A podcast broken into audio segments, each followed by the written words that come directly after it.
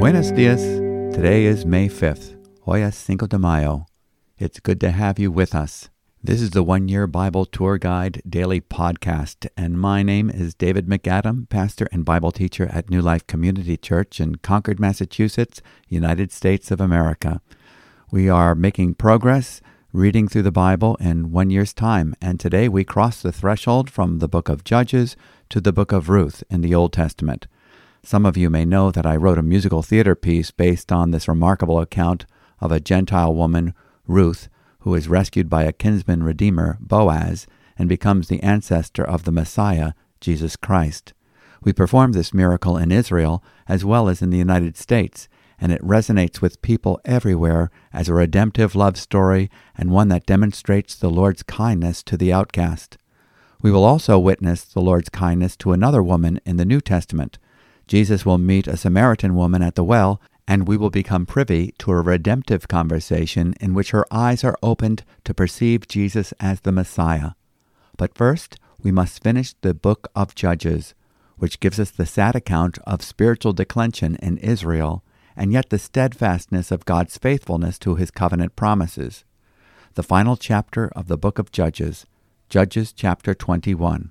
Let's begin with verse 1. Now the men of Israel had sworn at Mizpah no one of us shall give his daughter in marriage to Benjamin. And the people came to Bethel, and sat there till evening before God, and they lifted up their voices and wept bitterly. And they said, O Lord, the God of Israel, why has this happened in Israel, that today there should be one tribe lacking in Israel? And the next day the people rose early and built there an altar, and offered burnt offerings and peace offerings. And the people of Israel said, which of all the tribes of Israel did not come up in the assembly to the Lord? For they had taken a great oath concerning him who did not come up to the Lord to Mizpah, saying, He shall surely be put to death. And the people of Israel had compassion for Benjamin their brother, and said, One tribe is cut off from Israel this day. What shall we do for wives, for those who are left, since we have sworn by the Lord that we will not give them any of our daughters for wives? And they said, what one is there of the tribes of Israel that did not come up to the Lord at Mizpah? And behold, no one had come to the camp from Jabesh Gilead to the assembly. For when the people were mustered, behold, not one of the inhabitants of Jabesh Gilead was there. So the congregation sent twelve thousand of their bravest men there, and commanded them, Go and strike the inhabitants of Jabesh Gilead with the edge of the sword, also the women and the little ones. This is what you shall do Every male and every woman that has lain with a male you shall devote to destruction. And they found among the inhabitants of Jabesh Gilead four hundred young virgins who had not known a man by lying with him. And they brought them to the camp at Shiloh, which is in the land of Canaan. Then the whole congregation sent word to the people of Benjamin, who were at the rock of Rimmon, and proclaimed peace to them. And Benjamin returned at that time and they gave them the women whom they had saved alive from the women of Jabesh Gilead, but there were not enough for them. And the people had compassion on Benjamin, because the Lord had made a breach in the tribes of Israel. Then the elders of the congregation said, What shall we do for wives, for those who are left, since the women are destroyed out of Benjamin? And they said, There must be an inheritance for the survivors of Benjamin, that a tribe not be blotted out from Israel. Yet we cannot give them wives from our daughters. For the people of Israel had sworn, Cursed be he who gives a wife to Benjamin. So they said, Behold, there is the yearly feast of the Lord at Shiloh, which is north of Bethel, on the east of the highway that goes up from Bethel to Shechem, and south of Lebonah. And they commanded the people of Benjamin, saying, Go and lie in ambush in the vineyards, and watch. If the daughters of Shiloh come out to dance in the dances, then come out of the vineyards, and snatch each man his wife from the daughters of Shiloh, and go to the land of Benjamin. And when their fathers or their brothers come to complain to us, we will say to them, Grant them graciously to us, because we did not take for each man of them his wife in battle, neither did you give them to them, else you would now be guilty. And the people of Benjamin did so, and took their wives, according to their number, from the dancers whom they carried off. Then they went and returned to their inheritance, and rebuilt the towns and lived in them. And the people of Israel departed from there at that time, every man to his tribe and family, and they went out from there every man to his inheritance. In those days there was no king in Israel. Every one did what was right in his own eyes. And this is the end of the book of Judges. The last chapters of the book of Judges remind us of some of the worst aspects of the human nature and the unthinkable crimes against humanity that take place every day. Israel had broken its covenant relationship with God. No longer would they submit to their king. No longer would they heed their shepherd. This reflects the current state of humanity as stated by the prophet Isaiah. All we like sheep have gone astray. We have turned every one to his own way. Isaiah chapter 53 verse 6. Not only do we turn aside from the government of God, but by our poor examples we turn others aside. The last words of the book of Judges are, In those days there was no king in Israel. Every man did what was right in his own eyes. Judges chapter 21 verse 25. This is the fourth repetition of the phrase, There was no king in Israel. We found it in chapter 17 verse 6, chapter 18 verse 1, chapter 19 verse 1, and here in chapter 21, verse 25. It is important to have this background information if we are to understand God's plan of redemption. The human heart has been turned aside from its intended function of fully loving the Lord our God and loving our neighbor as ourselves. It cannot find its way back. It cannot heal itself. You see the consequences of apostasy in the final dark chapters of the book of Judges self seeking, self justification, self indulgence, leading to constructing idols in our own image. Our self manufactured gods are just larger versions of ourselves. We subscribe to our preferred therapeutic priesthoods, mediators, healers, and New Age gurus and practitioners instead of coming to the tabernacle, which represents God's plan of salvation centered in the person and work of His Son. Micah's idolatry is passed on to the tribe of Dan, the Danites follow their heart's desire for their preferred future. They slaughtered all the inhabitants and burned to the ground the town of Laish, whose dwellings and lifestyles they had once coveted. In chapter 18, verse 27, they set up a graven image there and hired a descendant of Moses as their priest, forsaking the worship of the one true God that was available at the tabernacle at Shiloh. Chapter 18, verse 31. The most abhorrent crimes of chapters 19 and 20 show the moral degeneracy of the people. Fornication, prostitution, adultery, drunkenness, emotional, physical, and sexual abuse, sloth, gluttony, prejudice, lack of hospitality, lust, rape, homosexuality, callousness, murder, and dismemberment. The revenge taken in chapter 20 leads to war and genocide, the near extermination of the tribe of Benjamin. In chapter 21, the Israelites compound their sin with further slaughter of the people of Jabesh Gilead, and by encouraging the abduction of their virgins by the Benjamites. Against the dark background of what was occurring nationally during the period of Judges comes the bright light of a love story, a romance of redemption that took place in Bethlehem, Judah, or as they say, Bethlehem, Judah, during this time. Now let's read the book of Ruth, chapter 1. In the days when the judges ruled, there was a famine in the land, and a man of Bethlehem, in Judah, went to sojourn in the country of Moab, he and his wife and his two sons. The name of the man was Elimelech, and the name of his wife Naomi, and the names of his two sons were Mahlon and Chilion. They were Ephrathites from Bethlehem in Judah. They went into the country of Moab and remained there. But Elimelech, the husband of Naomi, died, and she was left with her two sons. These took Moabite wives. The name of the one was Orpah, and the name of the other Ruth. They lived there about ten years, and both Mahlon and Chilion died, so that the woman was left without her two sons and her husband. Then she arose with her daughters in law to return from the country of Moab. For she had heard in the fields of Moab that the Lord had visited his people and given them food. So she set out from the place where she was with her two daughters in law, and they went on their way to return to the land of Judah. But Naomi said to her two daughters in law, Go, return each of you to her mother's house. May the Lord deal kindly with you, as you have dealt with the dead and with me. The Lord grant that you may find rest, each of you in the house of her husband. Then she kissed them, and they lifted up their voices and wept. And they said to her, No, we will return with you to your people. But Naomi said, Turn back, my daughters.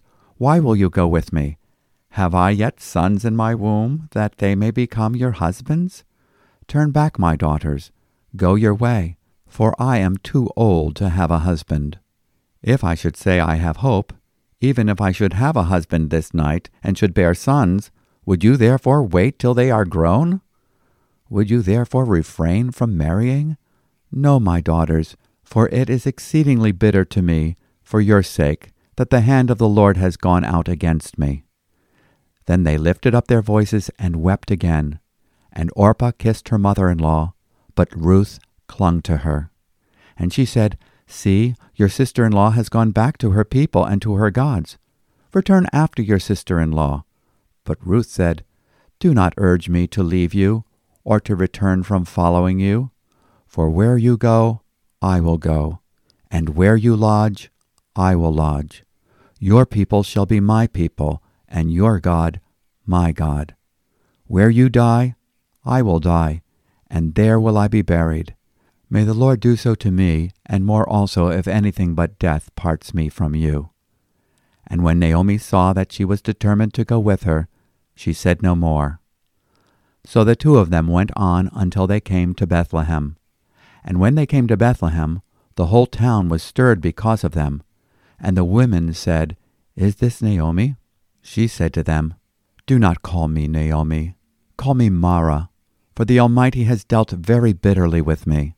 I went away full, and the Lord has brought me back empty. Why call me Naomi, when the Lord has testified against me, and the Almighty has brought calamity upon me? So Naomi returned and Ruth the Moabite her daughter in law with her, who returned from the country of Moab. And they came to Bethlehem at the beginning of barley harvest. And this concludes our reading from the first chapter of the book of Ruth in the Old Testament.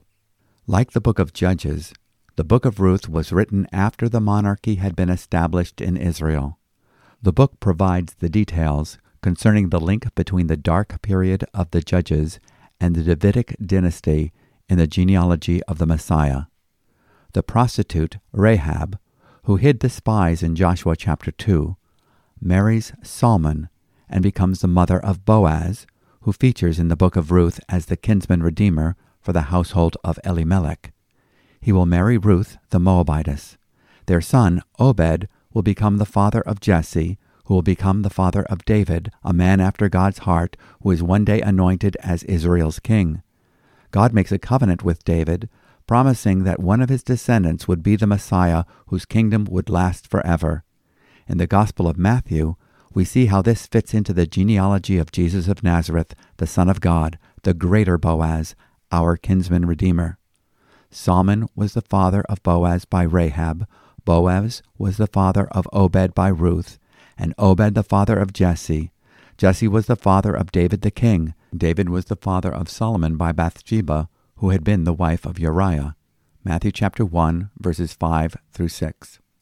Both the genealogy of Mary, the mother of Jesus, and the genealogy of Joseph, her husband, are directly linked to David. It is generally concluded that the genealogy recorded in the Gospel of Matthew, Matthew chapter 1, verses 1 to 25, follows the line from David to Joseph, and the one in the Gospel of Luke records the genealogical line that leads from David to Mary in Luke chapter 3 verses 23 to 38. While the book of Judges highlights the lawlessness of the age, the book of Ruth highlights God's mercy. We see mercy in the provisions of the law of God and mercy in the heart of Boaz. We see mercy in the way Boaz acts in compassion to fulfill the merciful provision in the law to redeem the lost inheritance of the household of Elimelech. Boaz's next of kin. He does this by taking the deceased daughter in law, Ruth, a Gentile, as a bride. The book of Ruth is more than history, it is a prophetic picture of the gospel. The book of Exodus records the story of God bringing the Jews out of their bondage in Egypt and into a covenant relationship with Himself. The book of Ruth records another Exodus in which God brings a Gentile bride out from her bondage in Moab to be grafted into a covenant relationship with both the God and people of Abraham, Isaac, and Jacob. The Holy Spirit employed the writer of the book of Ruth to record the history in such a way that we can get a preview of God's redeeming grace that is offered to us through a greater Boaz, a greater kinsman redeemer, Jesus Christ. We see how he satisfies the requirements of the law and releases mercy to those born outside the covenant. The story opens with the record of a fall. Elimelech, meaning my God is king in Hebrew, was an Ephrathite, literally meaning fruitful or fruit bearing, living in Bethlehem, Judah. Bethlehem means house of bread, and Judah means praise. He and his wife Naomi are tested. There is a famine in the land. There was no bread in the place named the house of bread. There was little fruit in the place named the place of fruitfulness. The man named My God is King was subject to God as King in name only. Likewise, for those who walk by sight and not by faith, there is little praise in the place of praise. Instead of living in the light of their covenant relationship with God, Elimelech, meaning my God is king, moves from his first estate, Bethlehem, Judah, to Moab, where Chemosh is worshipped. Elimelech takes with him his wife Naomi, whose name means pleasant, and their two sons, Mahlon, literally sickness, and Chilion, meaning pining away. The emigrants are in Moab for ten years. The number ten is an expositional constant in the scripture, connoting judicial completion. The net result of their forsaking the covenant and the land of their inheritance is death. Elimelech, my God is king, Mahlon, sickness, and Chilion, pining away, die in Moab.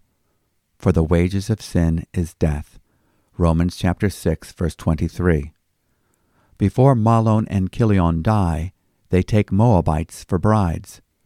Ruth, whose name means friendship or association, and Orpah, whose name means neck, also translated became stubborn. Neither couple produce an heir to claim the lost inheritance of Elimelech's household. Naomi, now a childless widow, refuses to answer to her former name Naomi meaning pleasant, but insists on being called Mara, meaning bitter. While Naomi is in the far country of Moab, she receives good news from home.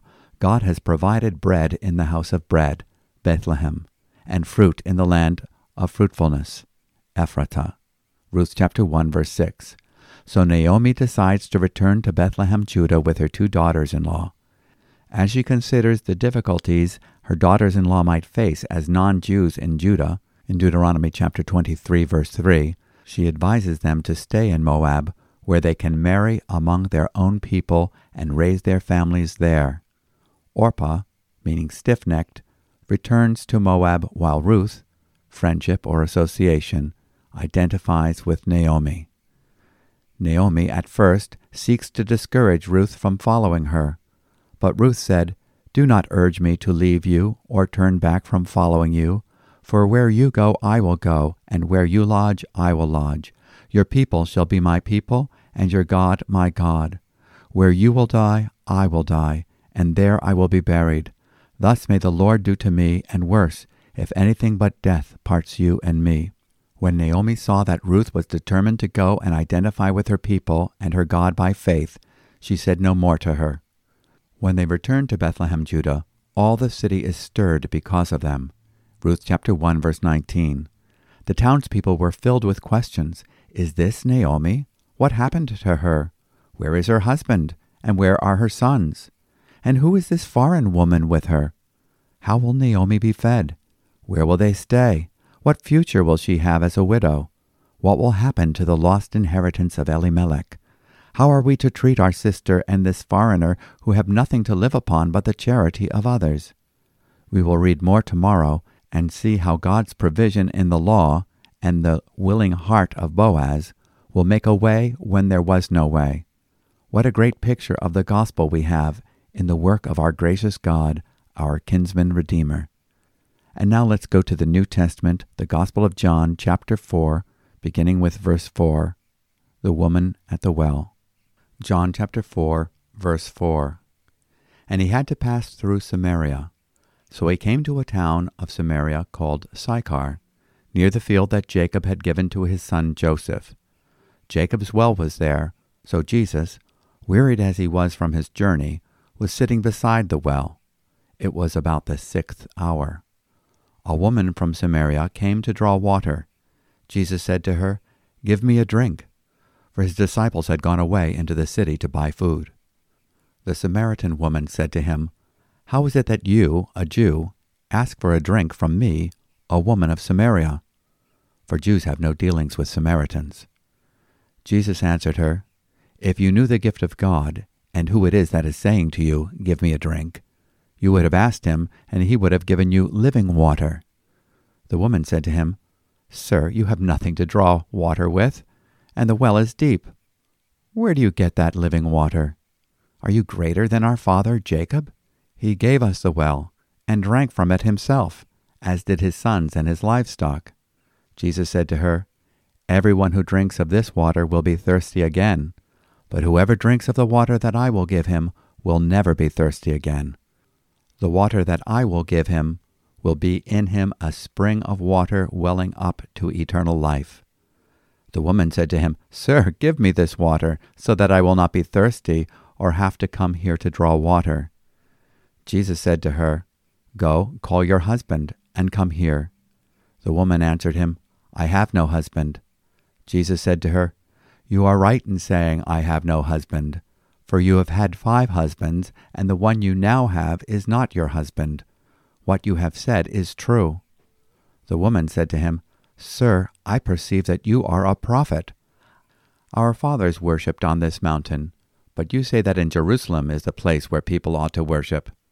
Jesus said to her, Woman, believe me, the hour is coming when neither on this mountain or in Jerusalem will you worship the Father. You worship what you do not know.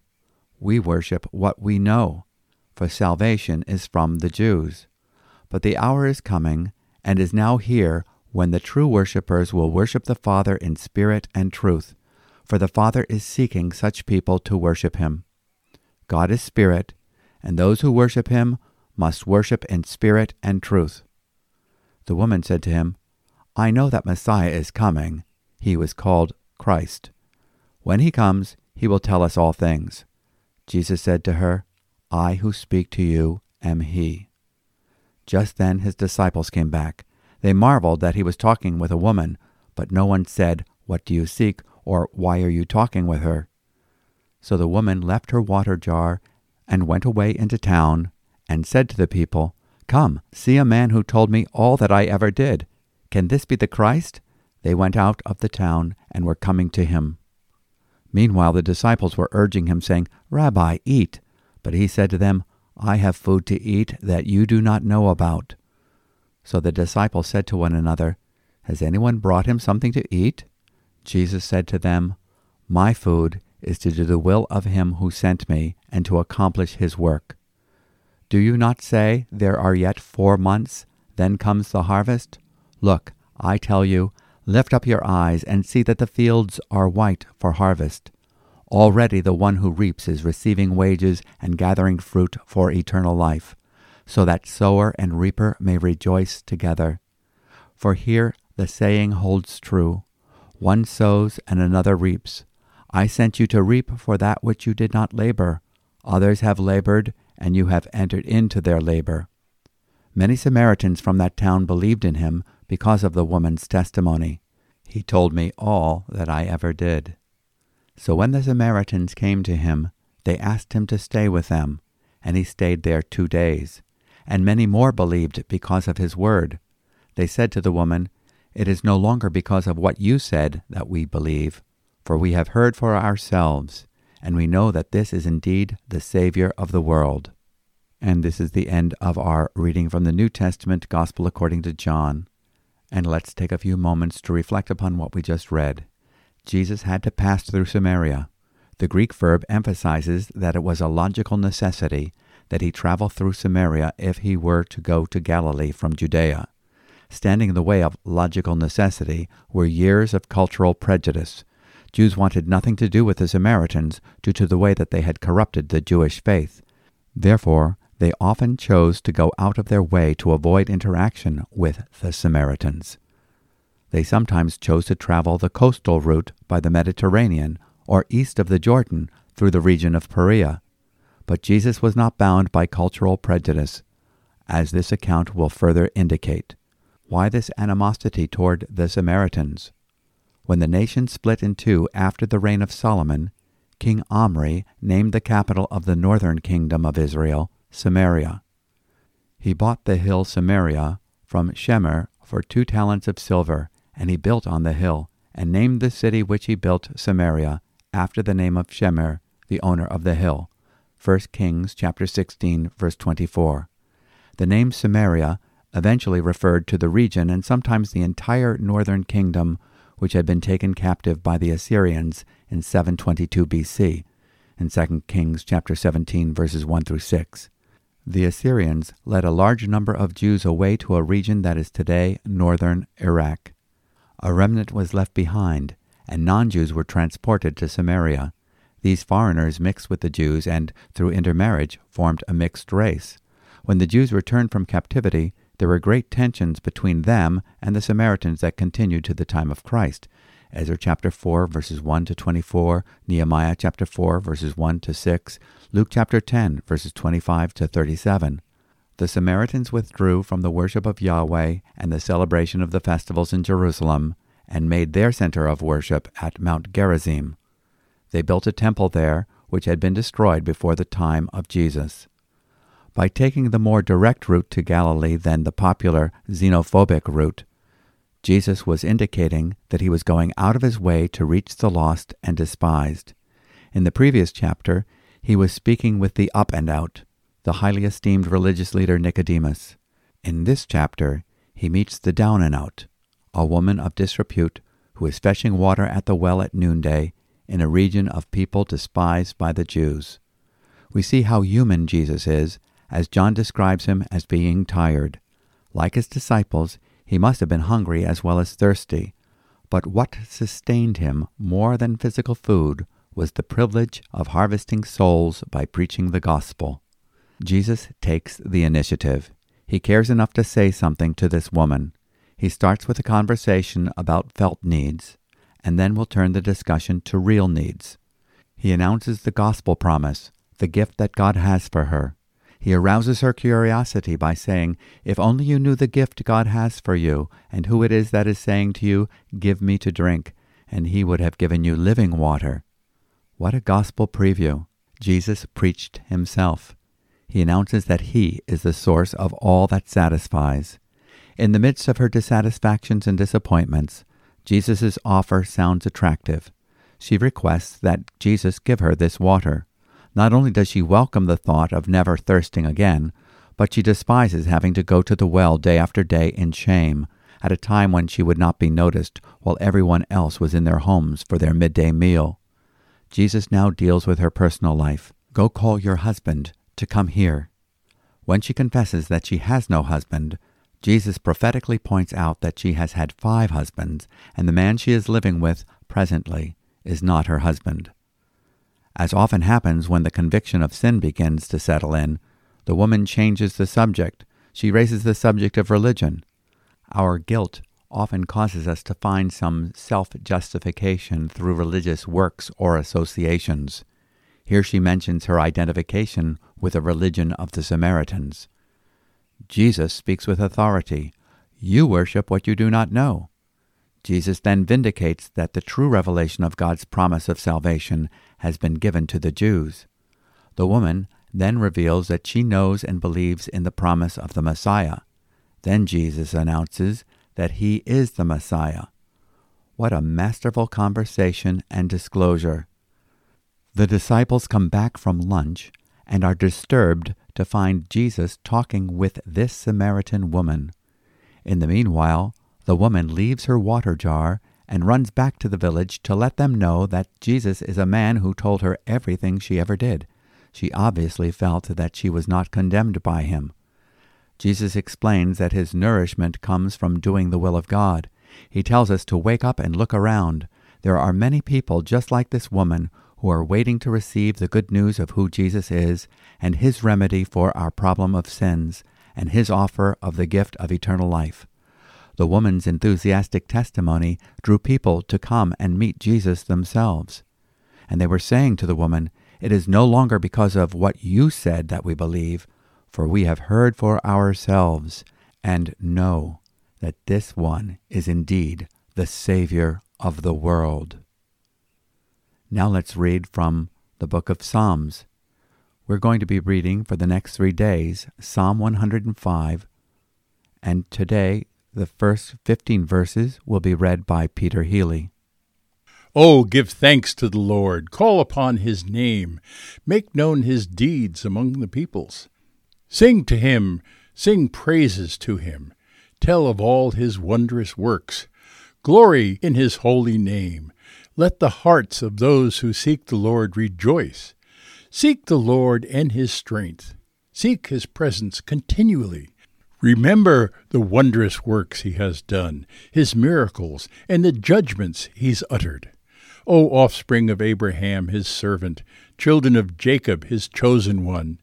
He is the Lord our God. His judgments are in all the earth. He remembers his covenant forever, the word that he commanded for a thousand generations, the covenant that he made with Abraham, his sworn promise to Isaac which he confirmed to Jacob as a statute, to Israel as an everlasting covenant, saying, To you I will give the land of Canaan as a portion for an inheritance.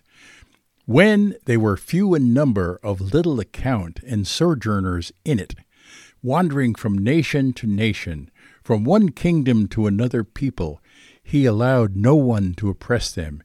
He rebuked kings on their account saying, Touch not my anointed ones, do my prophets no harm. Thank you, Peter. What a wonderful psalm.